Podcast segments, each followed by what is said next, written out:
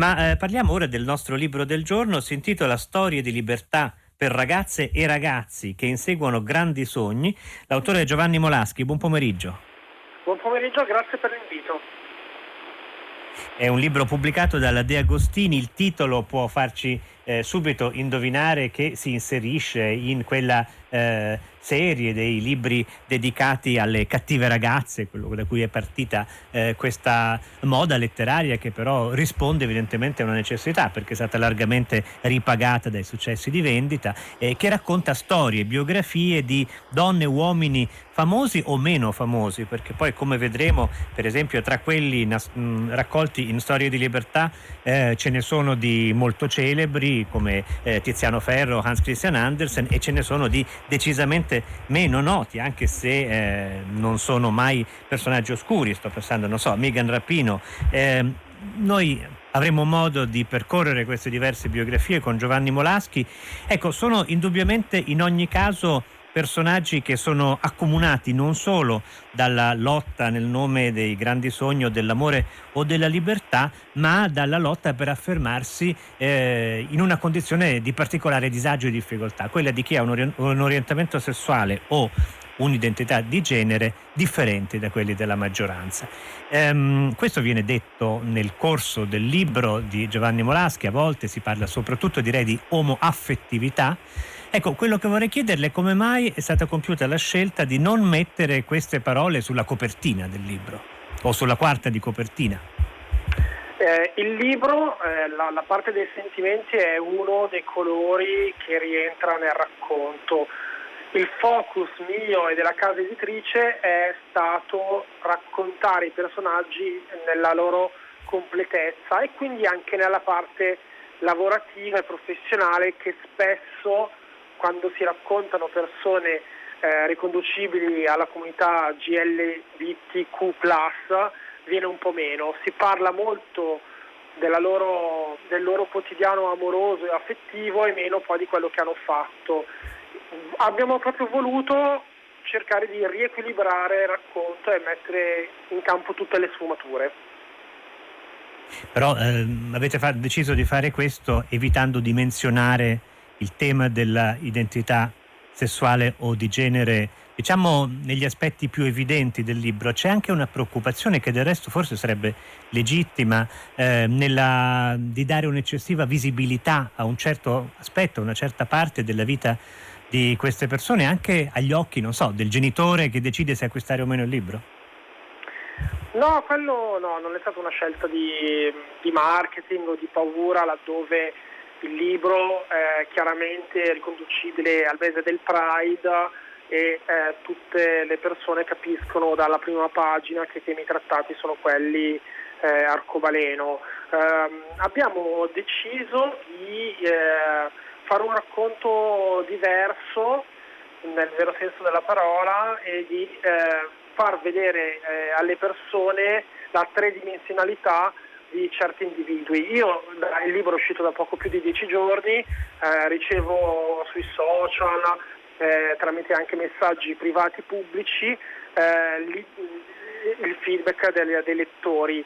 La cosa che mi ha molto colpito è stato ricevere mh, i commenti positivi ed entusiastici di individui che non si sono mai rapportati con questo tipo di tema perché ne erano sempre spaventati leggerlo e iniziare a farmi delle domande sui temi che lei menziona perché hanno capito che con questo libro avevano un punto di partenza che fino ad oggi non avevano avuto modo di vedere o trovare. Quindi è un libro che si avvicina a persone che sono ancora fortemente in tensione eh, rispetto a questi argomenti. Del resto è un libro per ragazzi, per adolescenti, quindi è comprensibile che questo accada.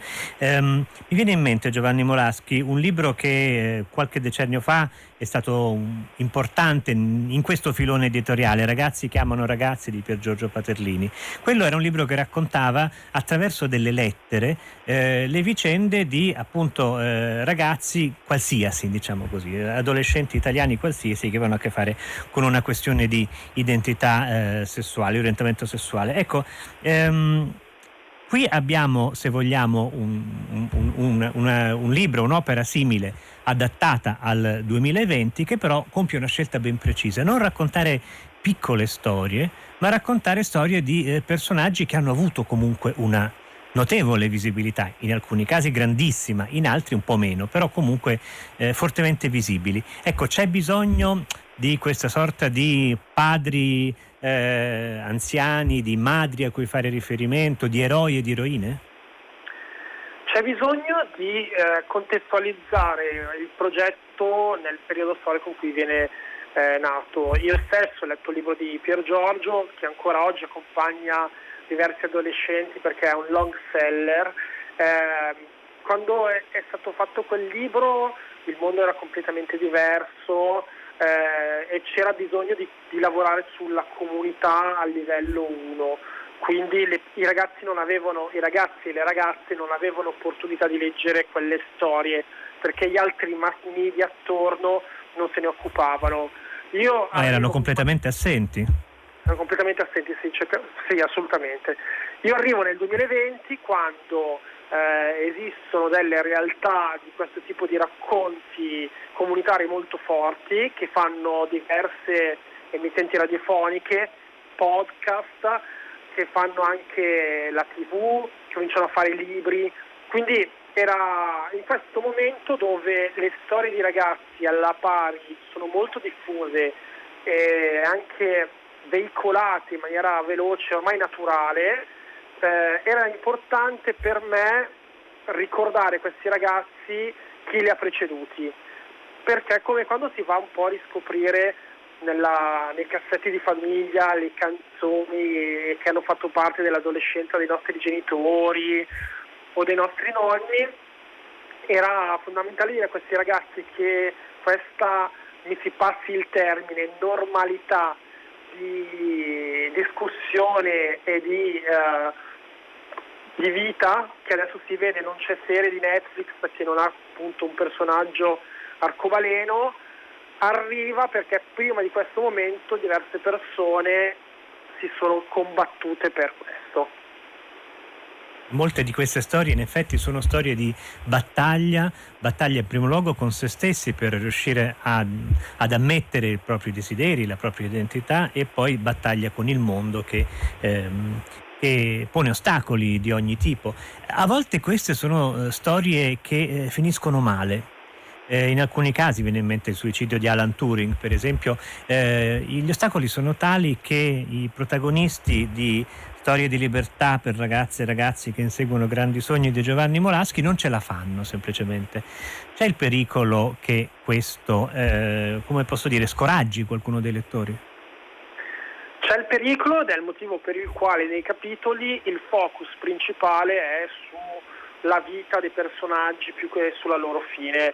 Volevamo ricordare a qualsiasi lettore, quindi all'adolescente che si avvicina, ma anche ai non adolescenti che intraprendono questo percorso di lettura, che la parola fine è soltanto un momento di un percorso più lungo e che spesso eh, soffermarci solo su quel momento ci impedisce di gioire, di vedere il bello che è avvenuto prima.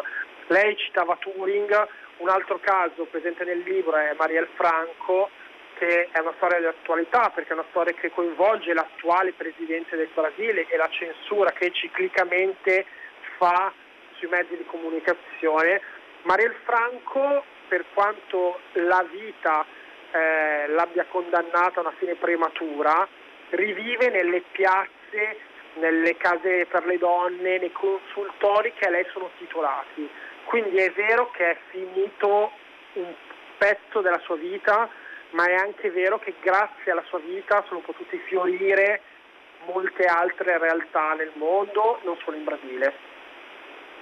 Quello che lei dice è molto vero Giovanni Molaschi, in effetti anche le storie che diciamo così finiscono male non finiscono nella pagina in cui finiscono, perché spesso in seguito eh, lei prosegue spiegando come eh, l'operato del singolo personaggio sia stato riconosciuto, sia stato premiato e molto spesso abbia dato eh, luogo per esempio a, a, film. Ecco, la dimensione cinematografica, per esempio ehm, film sulla vita di Alan Turing, eh, film sulla vita di Laurel Hester, c'è addirittura una produttrice eh, cinematografica come Darla Anderson, che è legata soprattutto a Toy Story, ma in generale al suo lavoro alla Pixar. Questa dimensione mediatica e cinematografica è qualcosa su cui nell'organizzare, nel creare il libro, lei ha puntato in modo particolare, consapevole e deciso? È stato uno dei materiali che ho preso in visione, laddove eh, il passaggio tra ragazzi che amano ragazzi che lei citava prima al mio volume eh, è avvenuto senza biografie dedicate ai personaggi che invece in questi anni sono stati presenti sul, eh, a livello cinematografico. La storia di Darla K. Anderson è un po' diversa rispetto alle altre menzionate perché non è diventata un film, ma è stata lei stessa portatrice di un cambiamento che per oggi noi vediamo nella società, ma che nessuno eh, sa far partire da un disagio che lei ha avuto da bambina.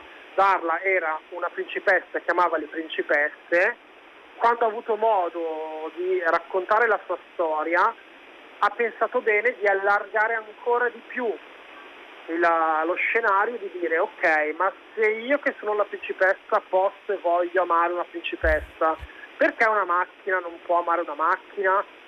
E quindi grazie a Darla Kay Anderson eh, lo scenario che nel frattempo si è costruito attorno alla Pixar e che ha reso la Pixar una delle realtà eh, più educative e anche più dirompenti nella vita del presente ha fatto sì che questo cambiamento partisse. Gli altri sono appunto illuminazioni di creativi che hanno eh, capito la forza iconografica delle persone che io sono nel libro. Spesso questi personaggi eh, si battono non solamente contro il pregiudizio omofobico o transfobico, ma contro altri pregiudizi. Questo forse è ciò a cui lei ci accennava in apertura Giovanni Molaschi quando parlava di voler rendere tutta la complessità di una vita. Non so, Tiziano Ferro che ha una passione per il punk ma è costretto dai suoi produttori a nasconderla, oppure Angela Bowen che è lesbica ma appartiene anche alla comunità afroamericana che ha problemi eh, particolari rispetto alla media dei cittadini americani con, eh, con l'omosessualità. Ecco, ehm, c'è un tentativo, un desiderio di raccontare questo sovrapporsi di discriminazioni anche per, come dire, togliere l'unicità che a volte eh, sembra eh, colpire eh, la questione omosessuale o la questione dell'identità eh, di genere e far sentire che sì, hai questo problema, però ne hai anche altri, questo è un problema tra gli altri?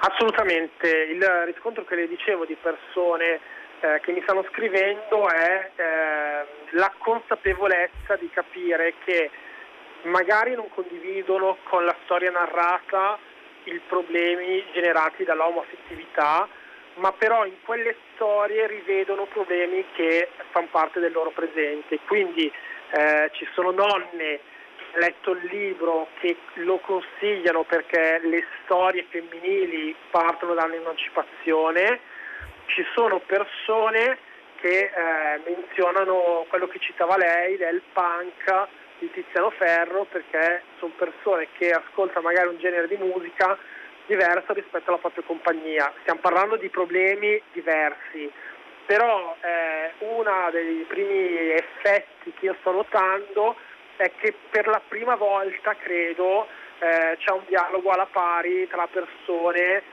che si ritrovano condividendo problemi simili e non la differenza che in questi anni ha rallentato la fisiologica emancipazione. Ci sono scontri con autorità di ogni tipo in questo libro. Ehm, devo dire che in genere non è sottolineato in particolare la battaglia, è sempre enunciata, ma il centro è soprattutto direi sulla vita eh, emotiva e sulle, sull'impegno eh, vissuto da questi personaggi. Autorità eh, che possono essere, non so, il governo americano come quelle della Russia sovietica. In fondo manca abbastanza, sto provando adesso Giovanni Molaschi a immaginare questo stesso libro scritto vent'anni fa, manca la Chiesa è come se lo scontro con autorità religiose non fosse poi molto importante per questi personaggi. C'è addirittura uno di loro che eh, forse è Marielle Franco che viene ricordata dal Papa dopo la sua morte e che incontra sua moglie e, e sua figlia. Ecco, mh, ci vuole parlare anche di questo? Eh, quando abbiamo iniziato a fare questo tipo di lavoro eh, le fotografie selezionate erano 50. Eh, da lì siamo arrivati 50. poi... Non ho capito? 50, no? Era un'esclamazione di, sì. di sorpresa, non è una, una, sorpresa perché sappiamo che queste storie sono frequenti, però 50 è un bel numero. 50 è un bel numero. Eh, e quindi a un certo punto nel, nel, fare questa scrematura che è durata diversi mesi e che è stato il lavoro eh, principale, ci siamo detti con l'editore che questo è un primo capitolo di un lavoro che io mi auguro poi di proseguire su più capitoli, laddove mancano dei, degli altri, delle altre in realtà, non manca soltanto la Chiesa. Eh, diciamo che l'argomento che lei menziona è presente molto nella letteratura per adulti, in cui ci sono diversi casi di persone omoaffettive che quella eh, interlocutore l'hanno affrontato. Uh, quindi abbiamo deciso di fare anche una scelta di, di, opportunità, quindi laddove c'è già quella parte non ne abbiamo fatta un'altra. Uh, poi il discorso che abbiamo affrontato è anche quello di capire chi è il lettore. In questo momento io mi rivolgo alla generazione di TikTok che ha superato eh, degli scontri che io stesso ho avuto per concentrarsi invece su una battaglia riconducibile all'attività di Greta Thunberg che è più contro uno Stato. E quindi abbiamo deciso di assecondare eh, l'anima del lettore potenziale ponendo l'accento su degli scontri che appartengono al suo presente. A proposito di eh, lettori potenziali, dei lettori che storie di libertà per ragazze e ragazzi che inseguono grandi sogni eh, va cercando, ehm, c'è ancora, a suo giudizio secondo i dati che lei conosce, un reale pericolo nelle vite di giovani uomini, giovani donne che stanno maturando un orientamento sessuale o unità di genere eh, diverse da quelli della maggioranza, c'è un pericolo eh, psicologico oppure di bullismo per la loro stessa incolumità che rende questo libro necessario oppure ormai siamo passati oltre? C'è, c'è un pericolo laddove gli adolescenti hanno più problemi, quindi l'adolescente per sua definizione è diverso, quindi se la diversità arriva dall'orientamento affettivo piuttosto che da un corpo diverso o altre caratteristiche, questo problema c'è. Eh, devo dire che eh, io sono molto contento che, eh, della, del successo del libro nelle città di provincia, dove questo tipo di argomenti sono ancora disciplinati, veicolati eh, da programmi televisivi mainstream come c'è posta per te. Il libro si sta facendo, sta arrivando in piazze dove c'è di fatto un vuoto comunicativo perché non c'è un presidio delle associazioni, perché è più difficile essere diversi in un posto dove abitano mille persone. Eh, quindi questo libro sta diventando una bussola sia per i ragazzi che rivedendosi in persone al di fuori della loro realtà non sentono il paragone diretto e quindi è più semplice per loro essere speciali se il metodo di paragone è Kate Haring non è la compagna di banco. Dall'altra a me arrivano messaggi di zii e di genitori che eh, lo stanno usando proprio per capire eh, il disagio dei ragazzi eh, quindi cominciano a intravedere, a intravedere, in alcuni momenti dei comportamenti loro affini. Provin- la provincia italiana resta ancora uno spazio eh, da, da, raccontare e da vedere. Il, il caso che stiamo vivendo eh, del coronavirus ha avuto problemi nelle province, quindi con, è lì che dobbiamo continuare a lavorare. Milano e Roma sono delle realtà molto belle ma non rappresentano l'Italia. Questo, questo, che lei ci racconta è molto interessante e ci fa anche capire, credo, come mai questo libro, che tra l'altro si avvale delle illustrazioni di Roberta Maddalena Birò, eh, è così eh, graficamente avvicinabile, eh, ha dei colori eh, primari, ha una grafica pop, ognuna delle biografie si intitola Piccola storia di questo o quel personaggio e quindi veramente la sensazione che si ha come lettori è di avvicinarsi a un oggetto veramente non minaccioso e non impegnativo, come probabilmente è giusto che accada, anche se a volte ci costringe a eh, compiere delle riletture che per alcuni possono essere sorprendenti. Per esempio c'è la scelta di inserire fra questi personaggi che sono, eh, mi sembra, eh, tutti del Novecento, tranne appunto Hans Christian Andersen. Ecco, raccontare Andersen è ovviamente un po' più complesso perché una vita lontana è una vita anche eh, meno do- documentata e meno visibile di quelle novecentesche che pone anche il problema per esempio della bisessualità è mai emersa nelle eh, biografie raccolte in storie di libertà per ragazzi e ragazzi il tema dell'orientamento bisessuale Giovanni Molaschi? Eh, nel capitolo in cui si parla di Angela Bowen si parla appunto di una prima fase della sua vita con un marito poi una seconda fase con una moglie. Eh, Andersen noi l'abbiamo scelto in accordo con l'editore perché in primis è il, mi passi il, l'utilizzo della parola blasfema il santo protettore della letteratura per ragazzi, quindi ci stava benissimo. Eh, poi l'altra parte di Andersen eh, è la nostra quota transgender perché è molto semplice in questo momento raccontare i cambiamenti fisici che avvengono, ci sono diversi libri che lo fanno. Eh, Andersen non ha fatto un percorso di transizione, ma la sua prosa è stata la cosa più prossima a questo cambiamento fisico. E poi il terzo aspetto che nel, nel capitolo di Andersen si legge molto è quello riconducibile, uso sempre una parola che va molto di moda nel marketing, del body shaming. Andersen era alto due metri, aveva un naso molto lungo, aveva, era, era, una persona che quando la, non si poteva non notarla. Quindi in questo momento in cui il body shaming, quindi l'odio nei confronti del corpo, è indirizzato soprattutto alle donne, che sono le vittime primarie inevitabilmente, eh, Andersen invece ci dice che anche i ragazzi eh, sono soggetti a quel tipo di problemi e che eh, lui è cresciuto in un momento storico in cui essere alto due metri era un problema perché all'epoca erano tutti molto più bassi. Ci sono figure di uomini e di donne che si alternano nel corso del libro, eh, tra gli italiani Tiziano Ferro ma anche Catti La Torre per esempio, e ci sono molti sportivi.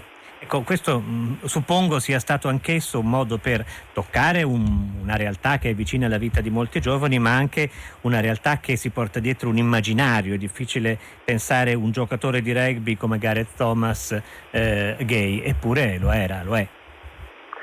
Sì, e poi lo sport eh, subisce una discriminazione soprattutto per chi lo racconta perché in questi anni è stato la, l'ambiente in cui questi temi si è fatto di più.